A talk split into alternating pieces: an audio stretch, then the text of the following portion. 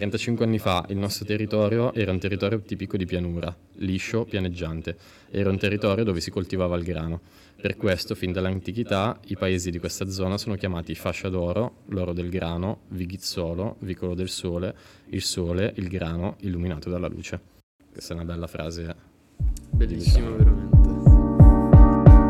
Bentornati alla rubrica del podcast del Calini dedicata all'ambiente, il Calini Green Podcast. Io sono Mario Dall'Asta di Quinta G. E io sono Riccardo Belluati, sempre di Quinta G.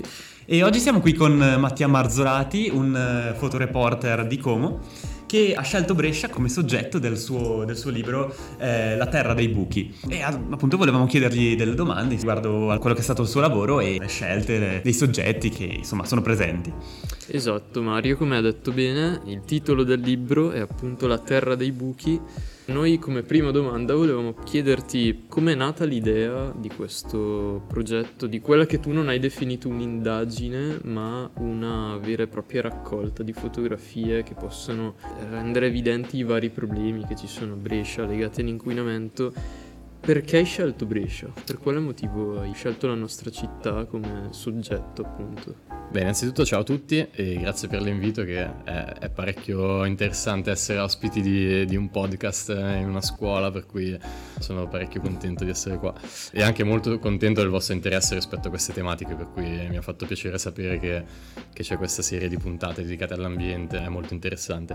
In generale le tematiche ambientali mi hanno interessato Penso una prima parte di interesse è nata nel 2016 quando ho vissuto per un anno in Perù durante il servizio civile. Stavo in una città che si chiama Cacamarca che è vicino a una miniera d'oro fra le più grandi del mondo, per cui nonostante non fossi eh, strettamente coinvolto con le tematiche politiche legate appunto a questa situazione ambientale, ho vissuto per un anno in un posto in cui appunto il conflitto socioambientale era, era abbastanza attivo, si sentiva, si respirava molto nelle strade anche nel, proprio nella popolazione, era un tema quotidiano sostanzialmente, per cui forse lì eh, non ci ho pensato subito a questo collegamento, ma effettivamente credo che una grossa parte del mio interesse verso questa tematica nasca proprio da quell'esperienza in Sud America.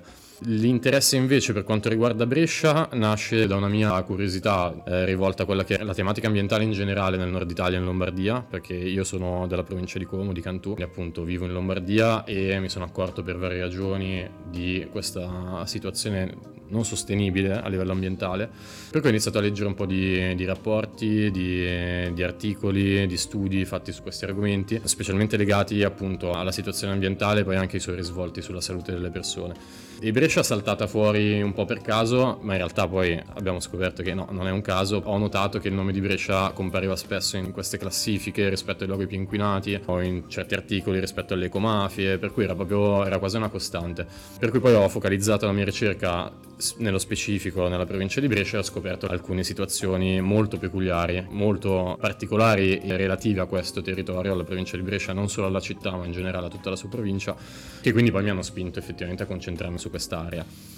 Poi la finalità di questo reportage è sicuramente denunciare una situazione che è poco nota, perché l'inquinamento in generale nel nord Italia si fa fatica a parlare di quanto sia pesante la situazione ambientale, mentre è molto più facile parlare delle situazioni del sud Italia, ad esempio della terra di fuochi, è stata sviscerata tantissimo anche da un punto di vista mediatico e mi sembra che invece sia necessaria una narrazione che vada a concentrarsi anche su, quelli, su, quei luoghi in Italia che sono molto più forse stabili da un punto di vista economico, ma che soffrono altrettanto di, di una situazione critica ambientale.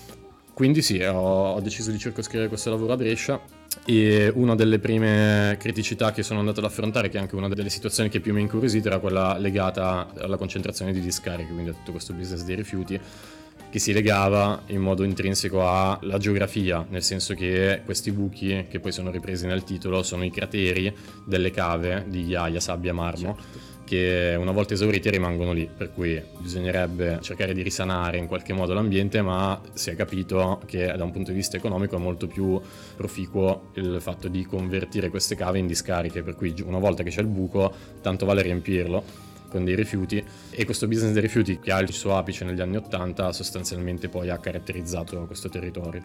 Sì, quindi questa è stata un pochino la prima tematica che sono andato a toccare, su cui appunto anche eh, mi sono concentrato da un punto di vista proprio degli, degli, studi sostanzialmente, perché prima di fare le foto ovviamente bisogna conoscere poi il territorio certo, il più possibile teoricamente, poi quando uno va su, sul campo effettivamente scopre tantissime cose che non si possono leggere, però avere una, una buona preparazione per esse è fondamentale. Ho trovato molto interessante il fatto che questo business dei rifiuti sia sviluppato sostanzialmente su due binari, quello della legalità e quello dell'illegalità nonostante poi siano binari che sembrano essere molto distanti, quantomeno a parole, in realtà poi hanno degli impatti entrambi molto pesanti sul territorio. C'è stato un business dei rifiuti legale, quindi se parliamo di discariche autorizzate, parliamo di rifiuti che vengono importati anche da fuori provincia o addirittura dall'estero per essere poi o smaltiti in discarica o bruciati nell'inceneritore, che quindi seguono un iter che dovrebbe essere regolamentato Purtroppo molto spesso ho visto anche io in prima persona durante alcuni tour delle discariche che ho fatto negli ultimi anni, la gestione stessa di questi impianti non è sempre eh, ottimale, per cui ci sono delle, delle dispersioni. I, I, rifiuti possono avere delle sostanze molto pericolose che percolano se il fondale della, della, discarica non è adeguatamente protetto, quindi vanno poi a contaminare quello che è il terreno, la falda acquifera. Il trasporto stesso dei rifiuti, per cui sui camion eh, non è sempre ottimale, per cui è verificato verificato che ci fosse dispersione di rifiuti proprio nel, nel tragitto. E anche i teli di copertura delle discariche non sempre sono effettivamente a norma e quindi anche io ero con un esponente di Lega Ambiente abbiamo visto entrambi questi rifiuti che volavano nella zona di Vighizzolo trasportati dal vento. E parliamo di una discarica che contiene rifiuti tossiconocivi per cui purtroppo non sacchetti di plastica ma sostanze ben più pericolose trasportate dal vento per cui è assolutamente una situazione eh, da evitare. In più c'è tutto quel fenomeno degli incendi che non ha colpito solo il Bresciano anche Milano negli ultimi anni ha, ha vissuto questa stagione dei fuochi sostanzialmente in cui ogni settimana, ogni mese c'era un gigantesco incendio nelle discariche purtroppo anche questi si verificano spesso nel Bresciano per cui bisogna capire poi quanto siano incendi dolosi o no, però in ogni caso sono materiali eh, assolutamente pericolosi che vanno a fuoco e creano diossine, inquinamento dell'aria, per cui è molto pericoloso. E questo è purtroppo solo quello che riguarda la parte legale, quindi il business regolamentato dei rifiuti. Poi c'è la parte illegale invece che è quella appunto delle infiltrazioni delle ecomafie e quella è un altro paio di maniche. Inizialmente negli anni 80 questi rifiuti venivano prodotti nel nord Italia, perché è la zona sicuramente più industrializzata del nostro paese, per poi essere trasportati nel sud e andare poi ad essere nascosti ad esempio in quella che è la Terra dei Fuochi nel Casertano. È interessante però come nel rapporto antimafia del 2019 viene sottolineata invece una, un'inversione addirittura di questa direttrice, esatto, per cui non solo i rifiuti prodotti al nord vengono seppelliti nel nord, quindi anche il bresciano diventa, anzi specialmente Brescia, viene definita la nuova terra dei fuochi per proprio questa presenza di continue discariche abusive, ma addirittura vengono poi riportati dal sud al nord, per cui diventa una destinazione eh, proprio per quelli che sono i traffici illeciti di rifiuti, non solo di quelli prodotti dal nord, ma anche quelli che sono stati prodotti in altre parti del, d'Italia. E questo ovviamente ha delle conseguenze ancora più devastanti rispetto a quello che è il traffico legale e la gestione legale dei rifiuti, perché quando ovviamente un conto è parlare di irregolarità in un sistema che è più o meno eh, regolamentato, l'altro invece stiamo parlando di, di tombare i rifiuti, quindi scavare delle buche tendenzialmente di notte, nascondere la qualsiasi, ricoprirlo e via, per cui è sicuramente un'attività molto più dannosa, di cui però appunto se ne parla non tantissimo. In generale è un po' un tabù forse parlare della mafia nel nord Italia, nonostante siano assolutamente ben radicate, anche parlo da Brianzolo. Inizialmente la Camorra, poi l'Andrangheta ha preso un po' più il sopravvento, però hanno visto in questa attività di, di trattamento e smaltimento di rifiuti illecito una grande fonte di guadagno. Per cui questo è un po' il primo macro argomento che, che mi ha spinto a lavorare nel Bresciano. Sì, infatti hai proprio anticipato la, la, mia prima domanda, perché era la cosa che personalmente mi aveva più colpito quando hai presentato il libro all'ambiente parco, questa ecco, esatto. inversione esatto. dell'asse, che appunto che eh, io che ho, che ho, letto Gomorra per esempio mi ha, mi ha colpito invece sapere che, che, adesso negli ultimi 20 anni, 30 anni si è appunto invertito questo, questo circolo e infatti sappiamo anche che mh, fra le varie interviste hai anche intervistato un pentito di una mafia, abbiamo, abbiamo visto la sua immagine, ce l'hai raccontato Sì, e... ehm, lui nello specifico è Nunzio Perrella, che è questo ex camorrista pentito. La sua figura è molto importante perché storicamente ha avuto un ruolo chiave in quella che sono appunto le, la lotta alle ecomafie, nel senso che nel 92 all'interno dell'operazione Adelphi, che è stata una delle prime a concentrarsi proprio sulla lotta delle ecomafie, lui in realtà sviscera quelle che sono tutte queste dinamiche di infiltrazione, in quel caso della Camorra nel business dei rifiuti e ai tempi ancora sì si sospettava di questa presenza della criminalità organizzata in questo business, in questo traffico, ma ancora non c'era una grande certezza di come avvenisse tutto questo, per cui ha avuto un ruolo storicamente molto importante. È un personaggio abbastanza controverso, nel senso che poi anche nel 2017 lui ha fatto delle dichiarazioni in cui afferma di aver eh, scaricato e nascosto tantissimi rifiuti anche nel, nella provincia provincia di Brescia, dichiarazioni che in questo caso non sono state confermate, nel senso che lui poi non è stato capace di dimostrare esattamente quali fossero i luoghi dove dice di aver seppellito in passato i rifiuti, per cui queste dichiarazioni poi sono state ritenute non attendibili, ma la sua figura a livello storico ha un peso eh, molto importante in quella che è appunto la, la storia delle ecomafie in Italia, per cui mi sembrava molto importante inserirlo nel, nel lavoro vista poi che la presenza delle ecomafie nel territorio bresciano nello specifico è stata più volte confermata proprio dai rapporti antimafia, per cui non mi sorprende neanche troppo in realtà che dopo 40 anni non ci si ricordi esattamente il posto in cui sono stati nascosti i rifiuti. Certo. È probabile che abbia fatto delle dichiarazioni, questo è un parere mio personale, basate sui fatti effettivamente avvenuti, certo. ma che poi non sapesse localizzare effettivamente questi luoghi. Però insomma la, la sua presenza nella storia delle ecomafie sicuramente è accertata anzi è stato poi utilizzato anche da un'inchiesta di fanpage che ha dimostrato come effettivamente avesse conoscenze, fosse perfettamente inserito in questi ambienti appunto di traffici di rifiuti, nonostante sia anni che poi non, non lavora più in quel business. Quindi sì, è un personaggio che, che, che ritenevo importante coinvolgere rispetto a quella che è la narrazione di questa, di questa storia.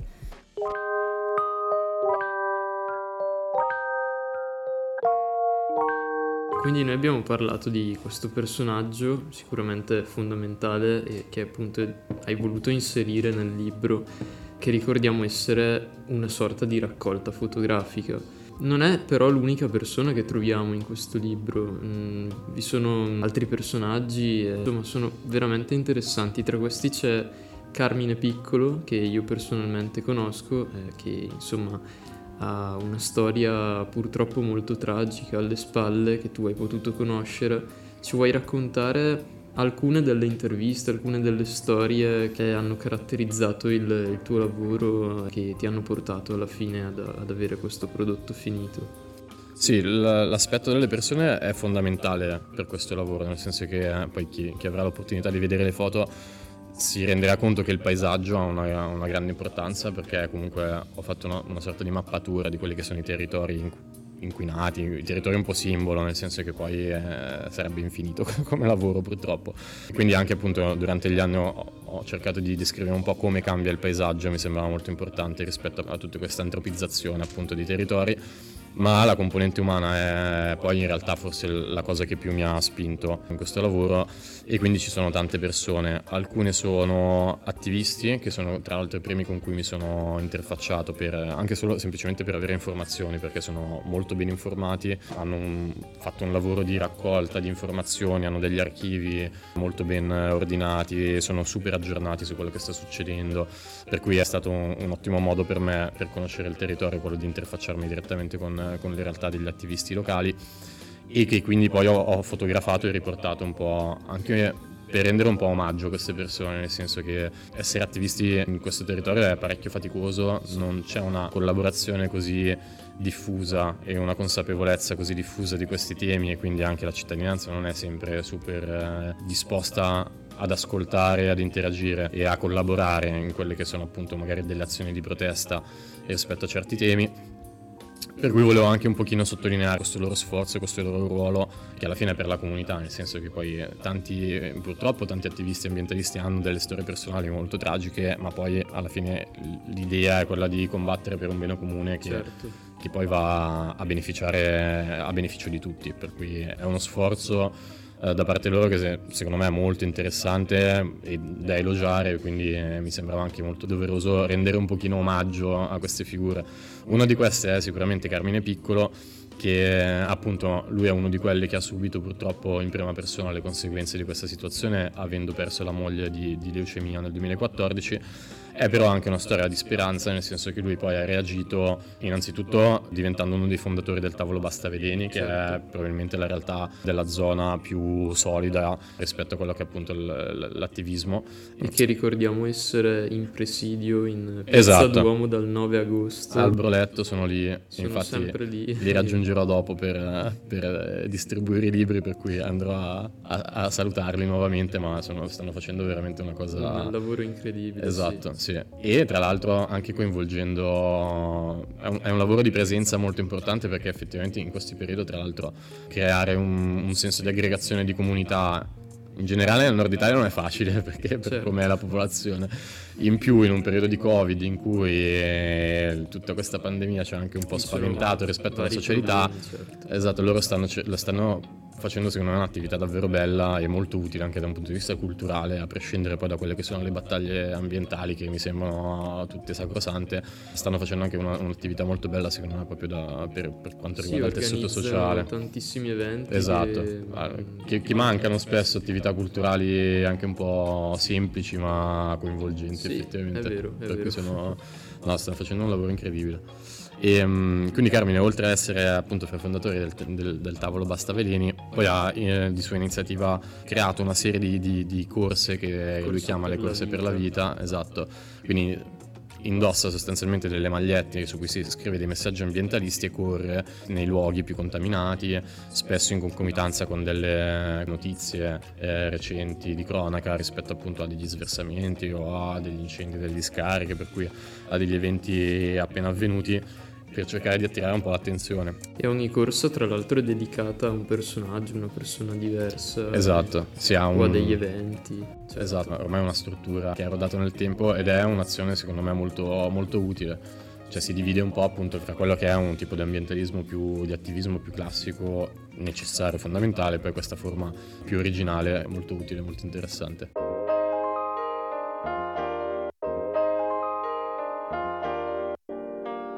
Per cui sì c'è un ritratto di Carmine in, anche nel libro.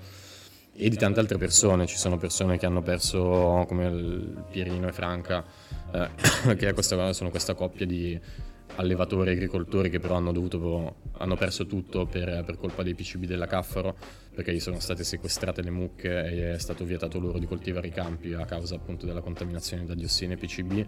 C'è Stefania che è questa donna che purtroppo è anche mancata per la malattia che stava combattendo che ho avuto la fortuna di incontrare in un momento anche piacevole perché era durante questa seduta di bellezza gratuita che stava facendo in un salone di bellezza di Brescia perché ci sono alcuni saloni sì, ricordo, che, sì, che, offrono sì, delle sedute di bellezza gratuite per donne che, certo. che, stanno facendo la chemioterapia per cui era in realtà un momento molto, molto bello. Quindi sì ci sono diverse storie. Poi certo. sono delle immagini che poi ovviamente accompagnate dalla didascalia eh, rendono un quadro un po' più completo di, di cosa vuol dire vivere qua. Perché Hanno un loro effetto sicuramente. Spero un pochino che questa è l'idea. Sì, sono delle storie che vale la pena raccontare secondo me perché non sono così famose ma in realtà poi sono anche molto diffuse, cioè quando ho fatto alcuni altri interventi con tante persone effettivamente parlando di malattie di situazioni anche brutte, poi eh, mi hanno scritto spesso dei messaggi, ah guarda sì effettivamente anche nella mia famiglia, anche un mio amico, eh, anche sì. io, per cui tantissime persone. Che Brescia appunto è la città dove si muore più per la, per la questione del polveri sottili, sì, quindi esatto. sicuramente i sondaggi, triste... le, le, statistiche non sono... Esatto. Abbiamo purtroppo questo triste primato effettivamente, sì. Mentre tra le altre associazioni ehm, con cui hai avuto modo di collaborare, insomma, troviamo anche essere animali. Sì. E qui ci addentriamo, diciamo, in un'altra tematica che, eh, di cui purtroppo la stessa Brescia eh, in cui è, insomma, è coinvolta ed è quella degli allevamenti intensivi e dei fanghi, insomma, del, di vari problemi legati al, agli allevamenti. Come è avvenuto, diciamo, la conoscenza con queste associazioni e come avete lavorato insieme, diciamo? Sì, la, l'aspetto degli allevamenti intensivi è molto importante perché spesso si sottovaluta quello che è l'impatto degli allevamenti intensivi sull'ambiente, ma è devastante, cioè spesso quello che è la, la, la, quota di inquinamento a livello atmosferico, a livello di, di, di suolo, di acqua che producono appunto gli allevamenti intensivi rispetto ad alcune realtà industriali è addirittura maggiore, per cui stiamo parlando proprio di una grande fetta di inquinamento che però è forse un po' meno visibile, per cui è anche qua più difficile forse parlarne. Si sta sviluppando una buona cultura anche ambientalista in questo senso, però c'è ancora tanto lavoro da fare in Italia soprattutto, mi viene da dire. A Brescia c'è questo record per cui c'è il maggior numero di allevamenti intensivi di maiali in tutta Italia e ci sono più appunto, maiali che persone. Esatto, questo ci aveva molto colpito. È un dato abbastanza impressionante quando l'avevo letto e poi ero andato a verificare ed effettivamente era vero, sono, ci sono rimasto abbastanza basito anch'io. Quindi appunto sì, ci sono più maiali che persone addirittura e appunto avendo questi allevamenti un impatto molto forte sull'ambiente ho deciso anche di, di inserire questo aspetto nel, nel lavoro.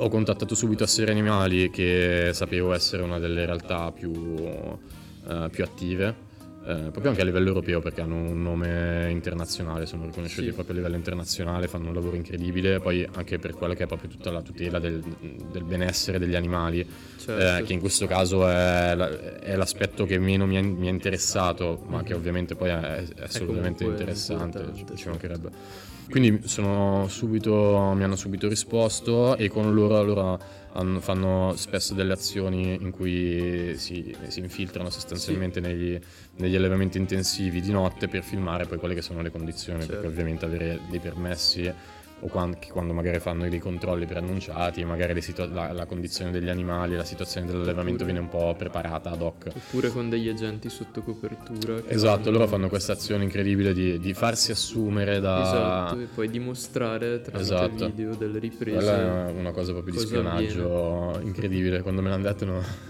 sono rimasto veramente impressionato, per cui sono super organizzati e quindi con loro siamo entrati una notte in un allevamento intensivo per... Uh, in realtà a me interessava più poter inserire la foto dei maiali nel, sì. nel lavoro, poi eh, in quello specifico caso non c'era una situazione particolarmente pessima da un punto di vista sanitario, per cui non è che c'erano, come invece altre volte hanno trovato maiali morti Sempre qui a Brescia. malattie, sì, eccetera. Sì, sì. Hanno recentemente fatto un'indagine in una eh, allevamento di bovini, se non sbaglio, okay. per quanto riguarda la produzione di, di formaggio del grana padano. Sì. E lì invece sono state trovate delle, è stata trovata una situazione parecchio critica, è stata denunciata, è finita sui telegiornali di tutta Italia. Quindi insomma sì, è un'ulteriore conferma del fatto che a Brescia ci sono questi problemi.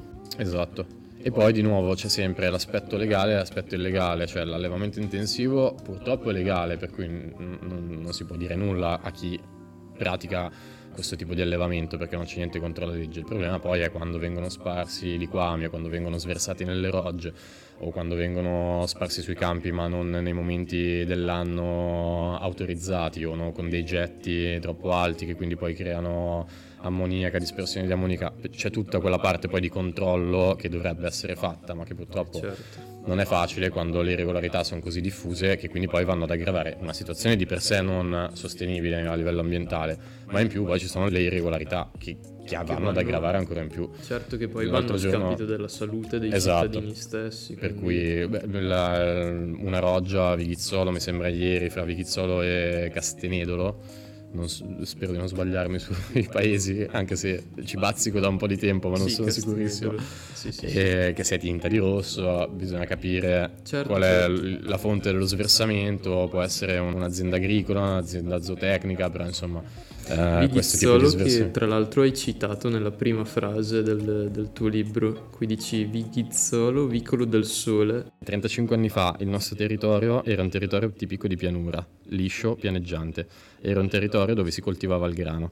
Per questo, fin dall'antichità, i paesi di questa zona sono chiamati fascia d'oro, l'oro del grano, Vighizzolo, vicolo del sole, il sole, il grano illuminato dalla luce. Questa è una, è una, citazione di Luciano Gerlegni di, di Legambiente che durante un'intervista ha, ha, detto questa frase molto bella secondo me in cui descrive appunto come è cambiato il territorio per cui parla appunto di, di questa geografia totalmente stravolta dall'attività umana perché prima erano campi agricoli in qualche modo toccati dall'attività umana ma poi questi, questa pianura è stata scavata si sono create le colline per cui c'è stata una, un'attività davvero devastante da parte dell'uomo. E questa frase era molto, molto interessante, sì, molto, anche un po' poetica e, e, interessante anche sull'origine dei nomi, appunto che Vighizzolo è il vicolo del sole, questa è una bella frase. Bellissima veramente. Abbiamo parlato prima di, appunto, parlando di Carmine Piccolo, anche di speranza, perché la sua, nonostante abbia una storia tragica dietro, sicuramente si, si proietta verso la salvaguardia del bene comune, ecco. Eh, in particolare c'è qualche altra missione, impegno, insomma, insomma speranzoso verso una direzione positiva che, che ti ha colpito e che ci vuoi, che ci vuoi raccontare, insomma? Sì, in generale direi che l'aspetto positivo è derivante da tutta quella realtà di, di, attivisti ambientalisti che sono sempre di più, per cui ho avuto delle buone sensazioni da questo, da questo punto di vista. Ehm, anche la stessa attività poi inquinante mi pare di capire si stia riducendo attraverso le tecnologie, attraverso una, una cura che poi però deriva anche da delle pressioni da un'attenzione della popolazione, c'è una popolazione che esige giustamente sempre più controllo e sempre più riguardo e rispetto dell'ambiente, per cui di conseguenza le amministrazioni piano piano stanno anche cambiando rotta e questo va sicuramente detto nonostante rimangano montagne da scalare perché ci sono situazioni lento, sì. esatto, ci sono delle situazioni ancora tragiche, non, non, gravi ma veramente tragiche. Nonostante questo appunto secondo me le, le, gli spunti positivi che ho trovato in questi anni derivano proprio da queste realtà ambientaliste nello specifico anche mi è piaciuto molto rapportarmi con i Fridays for Future, ad esempio, ehm, e altre realtà appunto con, con, con, un'età media un po' più bassa rispetto a quella di altri, di altri comitati non per altro ma semplicemente proprio per questo ricambio generazionale che è necessario. Forse ho notato che manca, è, è quasi la fascia di età della mia, del, della mia generazione, per cui fra i 30 ai 40 anni forse quella è la fascia più scoperta. Eh, abbiamo notato che appunto Basta Veleni sono tutti molto più sull'età perché sono più legati appunto a magari i singoli territori, esatto. quindi eh, per, per, la storia chiaramente, per quello che si ricordano di come era prima e poi ci sono i giovani che invece sono molto più orientati verso il cambiamento climatico, la crisi climatica, ma mi ricordo che proprio eh, durante la presentazione che avevi fatto ci avevi parlato di come eh, in realtà le due cose siano collegate, cioè è giusta che la collaborazione comunicazione perché in realtà le soluzioni che risolvono eh, i problemi legati all'ambiente in realtà hanno, hanno ripercussioni positive anche su, per quanto riguarda la crisi climatica. Quindi... Esatto, infatti sì, è molto, è molto interessante il lavoro che stanno facendo, ad esempio cito i Fridays, ma ci sono anche altre realtà di cercare di andare a lavorare sul doppio, sul doppio livello, locale e globale, nel senso che ci sono due rischi. Uno è guardare proprio solo nel proprio orticello e quindi cercare di risolvere solo la problematica che è magari sotto casa, ignorando poi quelle degli altri comuni o più semplicemente o ancora più in grande quelle dell'Italia, dell'Europa o a livello mondiale. Dall'altro lato è anche pericoloso andarsi a concentrare solo su quelli che sono i problemi globali, a ignorando livello, invece quello certo, che, che succede effettivamente. A livello troppo teorico, sì, sì. Esatto. Che forse il lato negativo del, del, dell'ambientalismo della nostra generazione, di noi troppo giovani. Forse non abbiamo così tanta consapevolezza eh, rispetto al nostro territorio e forse spesso ci preoccupiamo di, di risolvere problemi troppo grandi. Par- o magari dall'altra parte del mondo esatto oppure problemi che Però è anche, è anche, normale mi viene da dire sì, è più affascinante certo, lottare per eh, salvare il mondo sì, piuttosto sì, che per salvare eh, Villaggio Sereno. No no assolutamente. Eh, però effettivamente per cui è anche, è anche non, secondo me ha senso che il primo approccio arrivi rispetto a una visione più globale e anche più grande con degli obiettivi più ambiziosi poi è utile però effettivamente anche aggiungere un altro livello di lettura che è quello appunto locale e quindi fondere insieme le due cose. L'importante secondo me è non separare le due cose perché certo. questo è un po' il pericolo. Poi se, se tutti si, si, battessero per salvare l'Amazzonia, andassero veramente in Sud America a bloccare le ruspe, ma ben venga, cioè quella, cosa, quella roba lì è utilissima per tutti.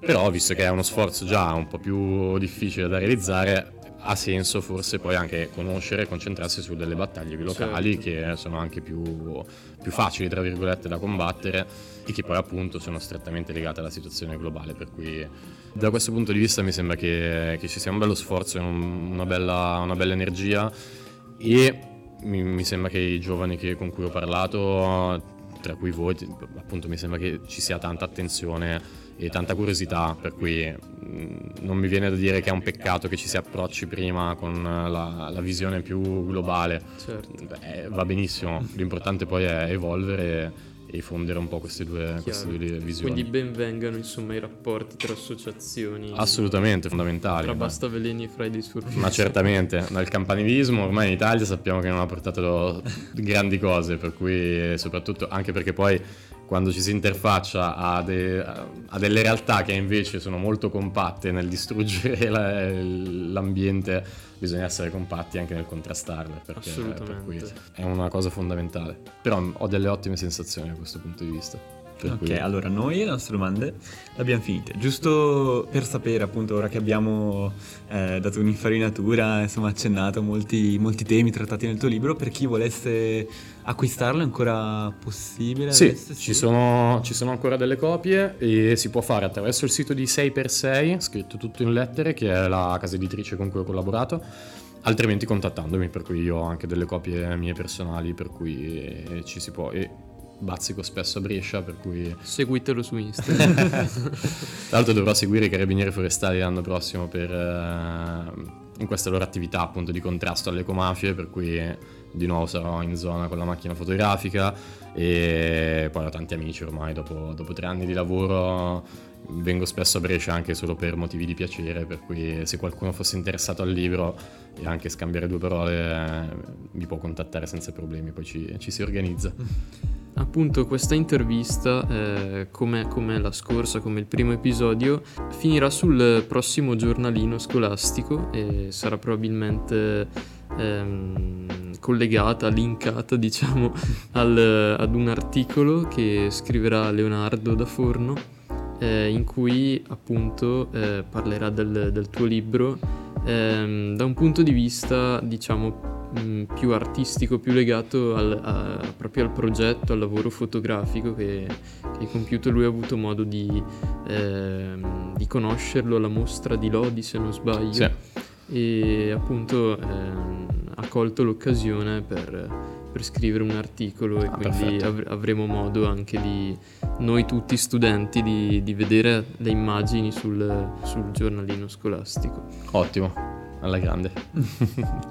Bene, noi quindi chiudiamo qui la puntata. Grazie eh, mille. Ti ringraziamo veramente per essere stato con noi. Eh, io e Mario appunto l'abbiamo già ripetuto, eravamo rimasti molto affascinati dal, dalla tua conferenza che avevi tenuto al Parco dell'Acqua, l'ambiente parco qui a Brescia, eh, organizzato... ci sono moltissimi eventi esatto. organizzati dall'associazione Fridays for Future esatto. all'ambiente parco.